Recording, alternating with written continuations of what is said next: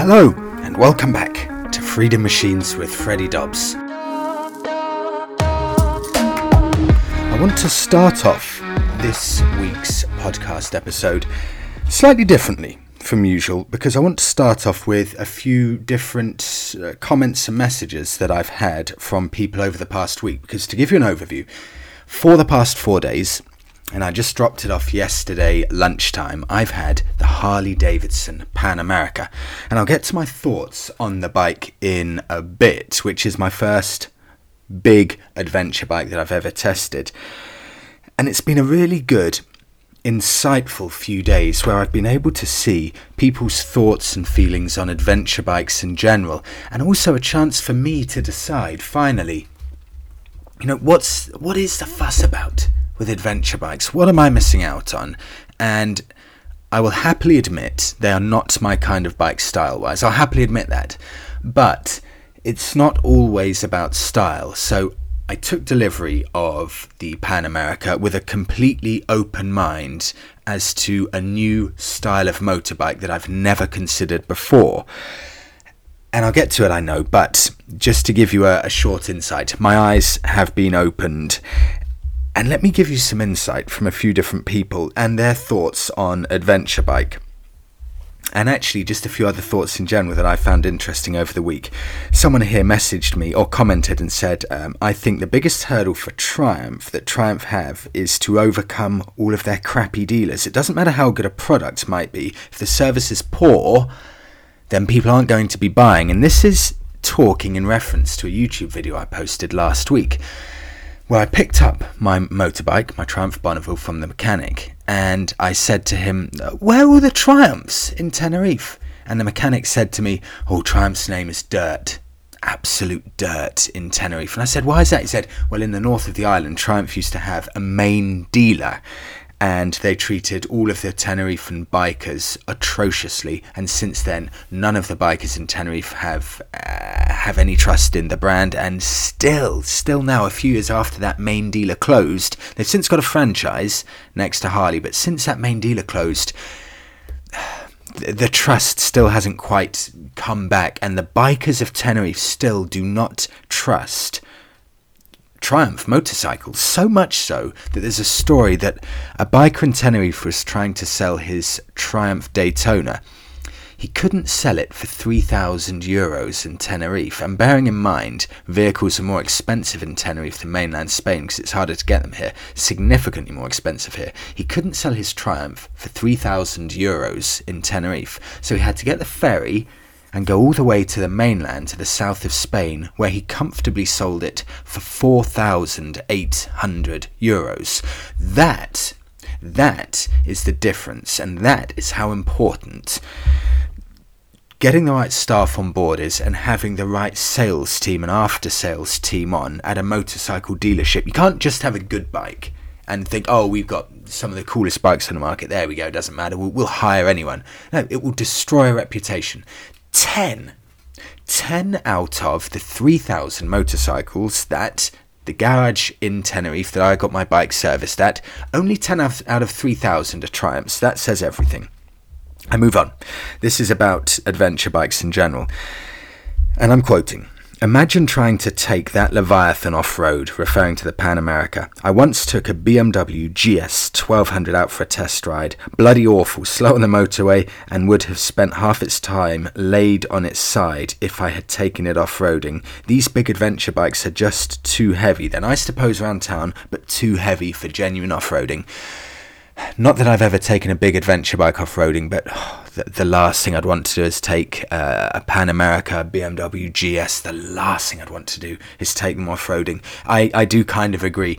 These big, these huge, and they are huge, 250 kilo ish bikes, the big adventure bikes, they they are not remotely off roading machines. They are purely for the tarmac. I really do think so. And if you're going to take them off road, you, you don't want anything too too challenging. It's got to really be fairly flat and just more of a dust track rather than hardcore off-roading. I know, I know some uh, highly experienced off-roaders will be able to deal with it, but in my eyes, no, forget it. Forget it. They're too big.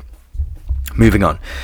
again, someone else messaging me. They say that Harley Davidson Pan America affected BMW GS adventure bike sales seriously. Harley Davidson is now the top seller of adventure bikes for the last three consecutive months. Sorry, I don't know which which country this is from, but Harley Davidson apparently are now the top seller of adventure bikes. That that is eye opening. Wow. Um, just see if there's anything else interesting. Oh, this is interesting. This was actually just me me reading through the the motorcycle news. The best selling adventure motorcycle. I think this is in the UK. The best selling adventure bike in the UK. Can you guess? Royal Enfield Himalayan.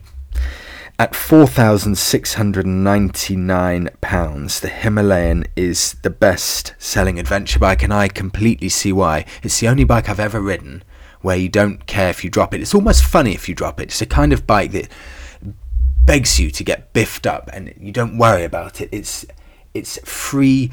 It's just you feel completely free riding it. You don't have the fear of destroying a fifteen to twenty thousand pound adventure bike. It's just pure motorcycling in its in its best possible form.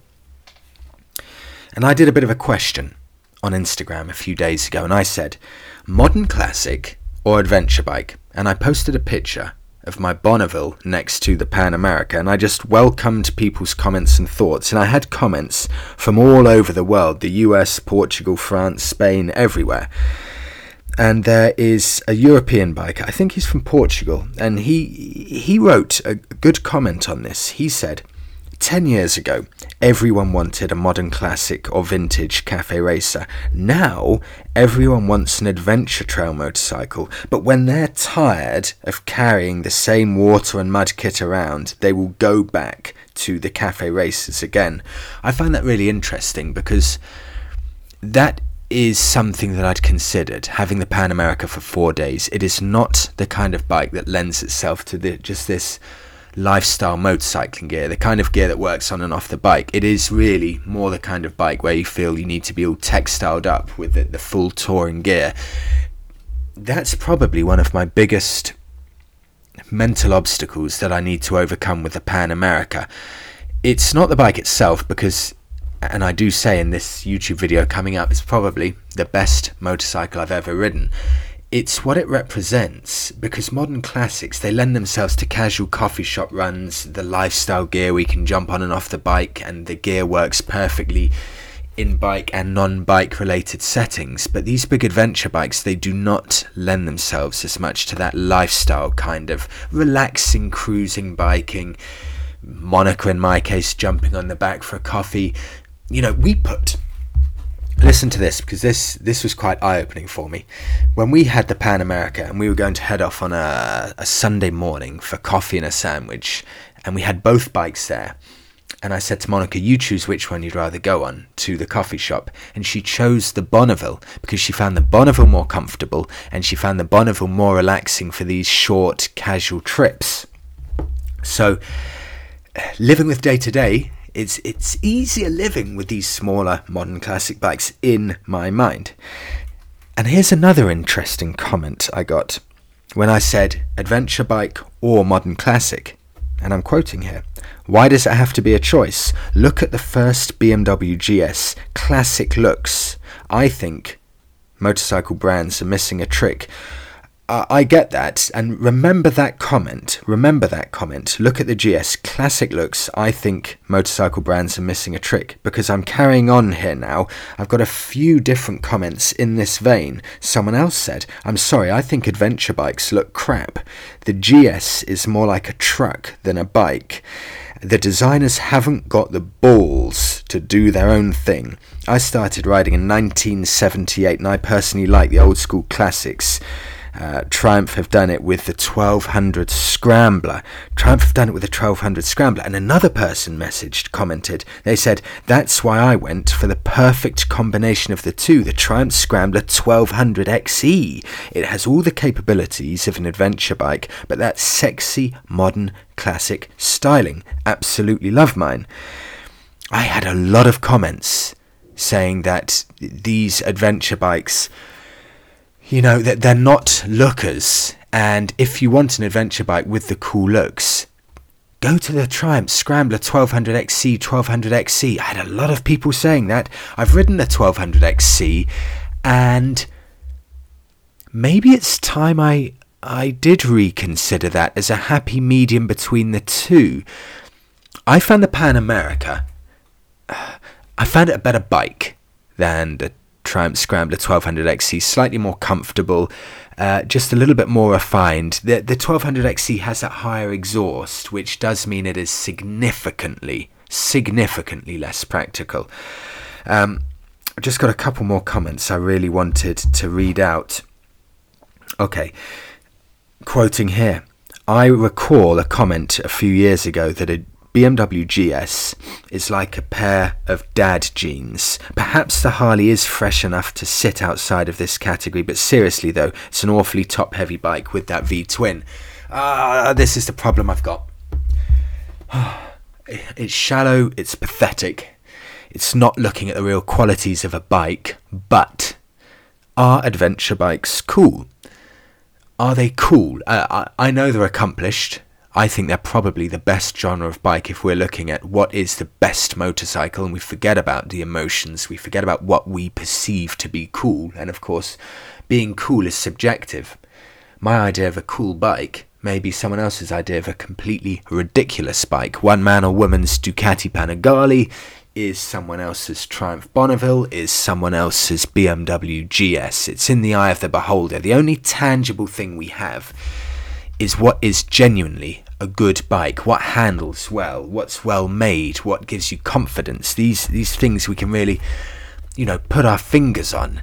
And adventure bikes, for everything that's remotely tangible, in my eyes, they reign supreme in the motorcycling world. This opened my eyes a bit.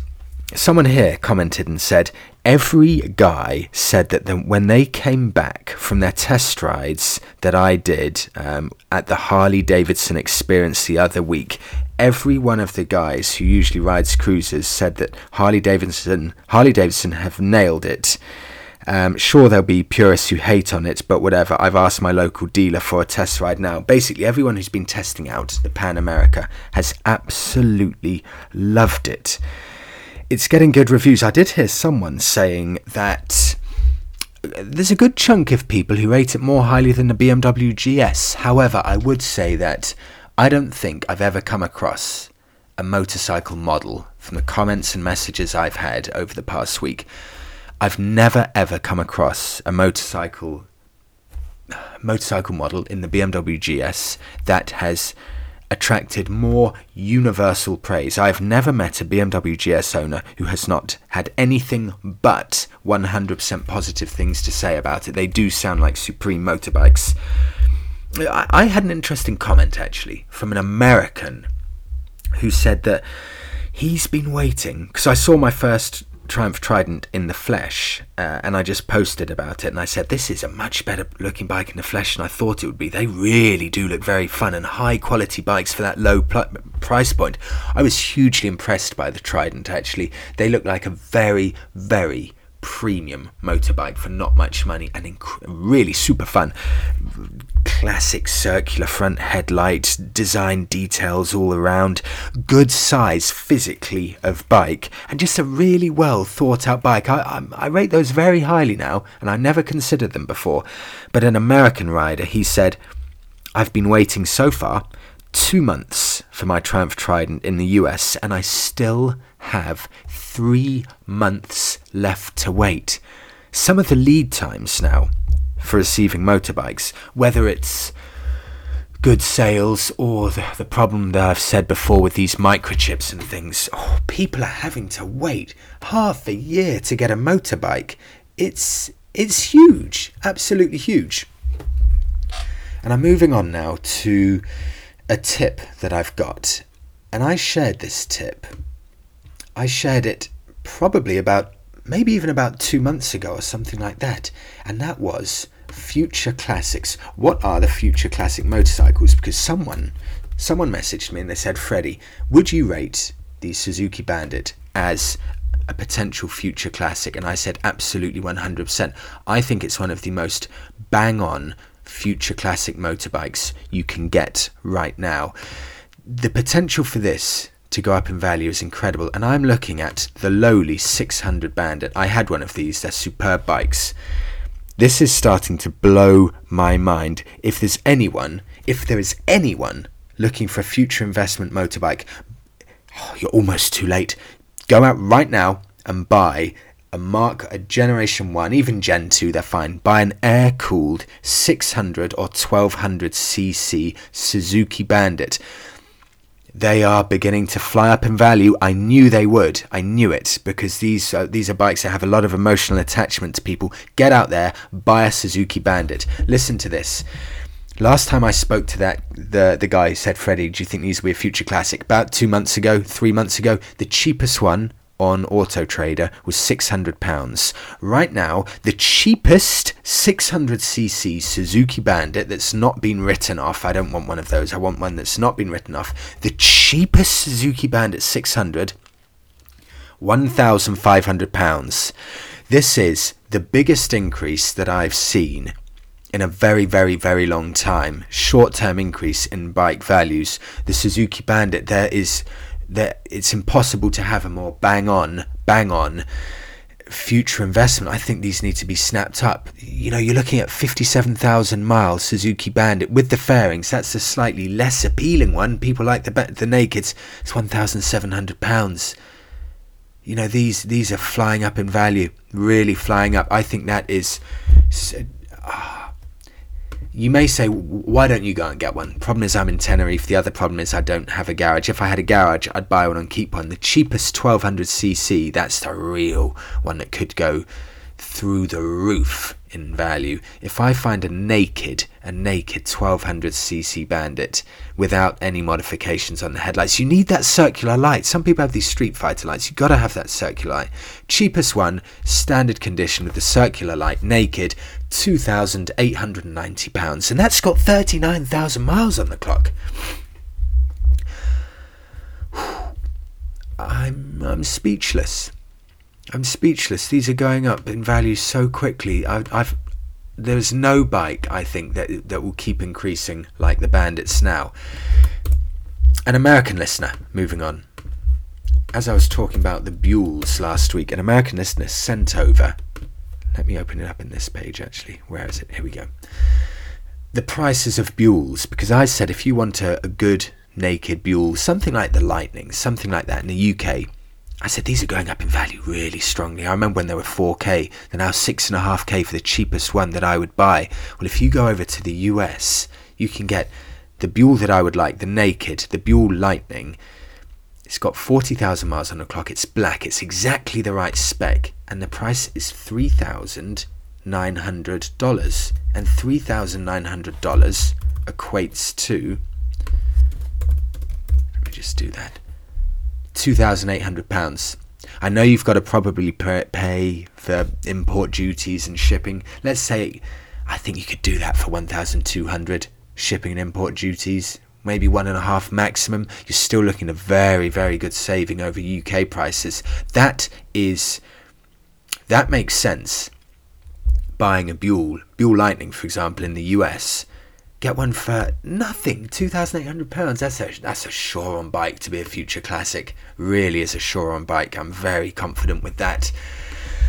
Right, where was I? I'm getting too carried away with these future classics. Um, pillions. This is something I wanted to talk about because pillion comfort. You know, a lot of people were telling me adventure bikes for pillion comfort. They are the ultimate. I I I now, well, Monica actually disagrees. I was going to say I disagree. I'm, I'm never a pillion. Monica disagrees. See, Monica prefers the comfort of the Triumph Bonneville, the King and Queen seat. She way prefers that to the adventure bike. The adventure bike, she said, the seat wasn't super soft and comfortable. And the big problem, the seat height for the pillion is so much higher, so much higher than the rider's seat. She said she actually felt a bit too scared. She was so high up. Um, so she would rate the Bonneville and also cruisers like the Harley Davidson. She said it's much more pleasant for her as a pillion on the back of a Harley Davidson or the Bonneville, especially if you put a backrest on a Harley or something. That's all day comfort for her, but the the adventure bike, the Pan America, not as comfortable for a pillion. And someone else echoed these sentiments. They said to me, I took my wife out on my old XS11. This is so bad of me, I've forgotten the exact make, uh, but an old Japanese uh, kind of modern classic type bike with a long flat seat. And the flat seat's key for pillion comfort. My old XS11. Um, and she prefers it to my BMW KT uh, sorry, my BMW K1600 exclusive and Goldwing 1500 because she said uh, the same. The seat level is the same as me and it's more shelter and easier to get on. So this this listener's wife would rather be on a 30, 40 year old classic Japanese bike with a flat seat rather than a big BMW Sports Tourer in the K1600 or even the Honda Goldwing 1500. That blew my mind actually. I couldn't believe that. That was really, really interesting. Just getting back onto a bit of the Pan America now, the Harley. There's one thing I didn't get, and I still don't get it. I cannot figure it out. I've been onto forums, I've been onto different websites checking. I looked all over the bike. There's no USB. Someone let me know if I'm wrong the Harley Pan America has no USB port. So if I want to, you, I've got quad lock attachment, put it onto my phone, and I use Google Maps or Waze, and it's brilliant. There's there's nowhere to charge my phone, so I can't use my phone as a sat nav on the Harley. And you could say, oh well, it's fine because Harley has its own built-in sat nav. But it, this is a huge problem I've got here with car and motorbike sat navs. These brands spend millions of pounds research and development with sat navs built into cars and bikes. They are never good. They age atrociously badly, atrociously badly, and they are never, ever, ever anywhere, anywhere near as good as Google Maps or Waze. I got so sick of not being able to understand where the Harley satnav was taking me. I ended up just shutting it down and using my my phone with Google Maps. But the problem is, because the Harley doesn't have a USB port, how do I charge my phone? But even if I was using the Harley satnav, I still have to set up the satnav on my phone on my phone to use the Harley SatNav. It's not touchscreen on the Harley. I don't get it at all. It doesn't make any sense at all. It's an adventure bike without a USB port as standard. I I've got a huge issue with that. I think that is not good enough at all. I think every single bike now should have a USB port as standard. I, I don't buy any argument, any argument where you shouldn't have a USB port as standard. That makes no sense. And also I really do think it you know, my parents, they've got a BMW with built-in sat-nav. I think it's like a £2,000 option. A £2,000 option for a sat-nav that is much, much worse than your mobile phone.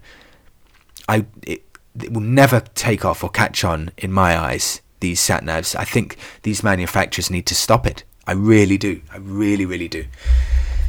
Okay, in fact, I wanted to get on to...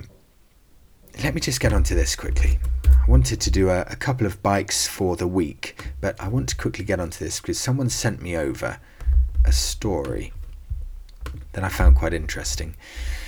Let's see if I can find it. It's about a bike. Here we go. This is from Silodrome.com, still in the factory cr- crate a brand new 1981 Yamaha SR500 is for sale. That may not sound especially interesting, but the reason it is interesting, this bike is still in the crate. It's for some reason been left in its original crate, uh, made in Japan. It's got the colour, it's got all the codes on it. It's the bike without its front wheel on because the front wheel is packaged up right next to it. It's almost in kit form or 90% done, but it's just got the front wheel off, completely packaged up in its crate in all of the original packaging and soft edges and wooden crate and plastic bagging and everything. this Yamaha SR500 is possibly the only one left still uh, in the world still in its original factory crate, having never been unpackaged, assembled, or ridden. The SR500 was the original road going version of the Yamaha uh, XT500, an incredibly indestructible off road motorcycle that's best remembered today for its dominance in the early days of the grueling Paris Dakar Rally, winning the first and second editions of the event in 79 and 80. It looks, that's a beautiful bike. Really beautiful bike. If I had money, I'd love to own that.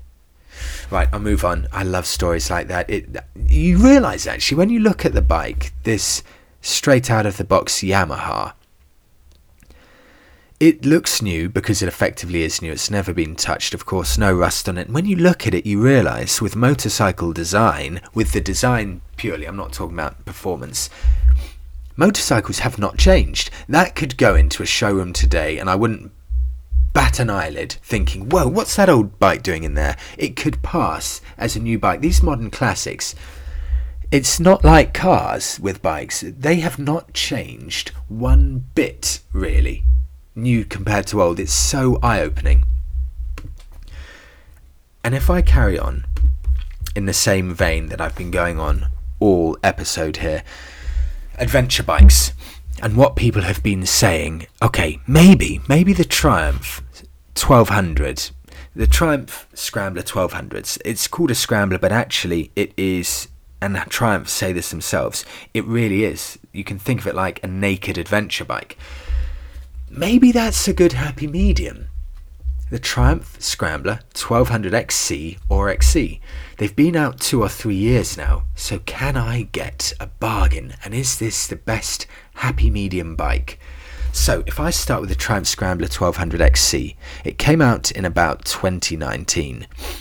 And it costs now, if I go to Triumph to a showroom, it will be £12,000. But how much have they come down in value in the past year or two? And I'm looking now, not much at all. The cheapest one available, 1200XC, is is nine and a half k. Really, uh, you're looking at realistically ten thousand pounds for a 2018 model. 10k for a 2018 model. So they came out three years ago. They've only dropped two thousand pounds in three years. That is incredible. I know that it's hard right now getting, I don't know, these microchips for bikes. So I know new bike sales have slowed down because the parts aren't available. And people have been saying that used prices have been flying up. Well, this kind of backs it up. £10,000 for a three year old bike. It's only dropped in value £2,000. That is eye opening. The used motorcycle market. Maybe not for the, the 20, 30 year old bikes, or maybe it is because you look at the Bandit now that I was talking about. I didn't even consider that. Is that because of the shortage of new bikes available now? Is it pushing up the prices of bikes everywhere? Because the cheapest Suzuki Bandit now is a, a grand and a half. Oh, ah, 10k though, I'm sure I remember those being about 8.5k a year ago, but maybe I'm wrong. But 10k now for Triumph Scrambler 1200, that's interesting. And if, if I'm looking at a pure out and out adventure bike, and I don't have the budget, which I don't, for a Harley Davidson Pan America. Let's have a look and let's just make this a bit of a Triumph ep- episode. And let's go for the big one the Triumph Tiger Explorer 1215. 1215cc came out in 2012 and this is probably one of the ultimate or if not the ultimate adventure bike from Triumph. Now, it gets superb reviews, this bike, and coming out in 2012, it's now nine years old, so it should have dropped in value a lot. Before I get on to what you can get from the 2012, they only made them for three years, 2012 to 2015, this specific model. MCN rating 5 out of 5. 5 out of 5. Owner's rating 4.3 out of 5. You are getting a seriously good motorcycle. But the annual servicing costs have shocked me a bit here. £710 a year annual servicing cost. That is high That is very high. Weight 259 kilos. That is high. Power 135 horsepower. That sounds about right. MCN rating for everything. Ride quality brakes 5 star, engine 5 star, build quality 5 stars. Value versus rivals 4 stars, equipment 4 stars. Owners ratings, you're looking at 4 stars, 5 stars, 5 stars, 3 stars. And the problem is, for the 3 star one, annual servicing cost 500 pounds. And this this guy actually said, "This will be my second and last Triumph. I'm heading back to Honda for quality. Done 12,000 miles and it's looking a bit tired, even though it's well maintained." So actually, he's rated the reliability as two stars. But it's, it's interesting. He's going back to Japanese, but the vast majority of people rate these bikes very, very highly. And the used prices now, I think this is really really very interesting. If you're looking, I'm looking at a 2013 model here with 47,000 miles on the clock for 5,250. So you're going to get this bike for 5,000 pounds, and what you get, in fact, you can even get one with the full panniers, both panniers and a top box. So you are adventure bike set, 52,000 miles on the clock, 5,400 pounds, in grey, looks brilliant. That is a gigantic amount of bike for the money. £5,000 for a Triumph Explorer. I think that, that's got to be a great substitute if you don't have the budget for a Harley Pan America. I'm sure that will be a supreme, supremely capable motorcycle. I get the adventure bikes. I'm looking at them and I see them in a new light now. I'm looking at thinking, yeah, yeah, I'd ride around the world on that. Is it my style of bike? I still don't know. Jury's still out. I still haven't decided in my mind. But there you go. Hopefully, that is a little bit of useful advice, or at least something slightly eye opening. And I'll end it there. Thank you for sticking with me for this week's episode. Please do, if you've got any comments or ideas about what to talk about, or just something that I've spoken about today and you want to share your insight, ping me over an email dob.bs at outlook.com. Have a brilliant week all and I'll catch you in the next one.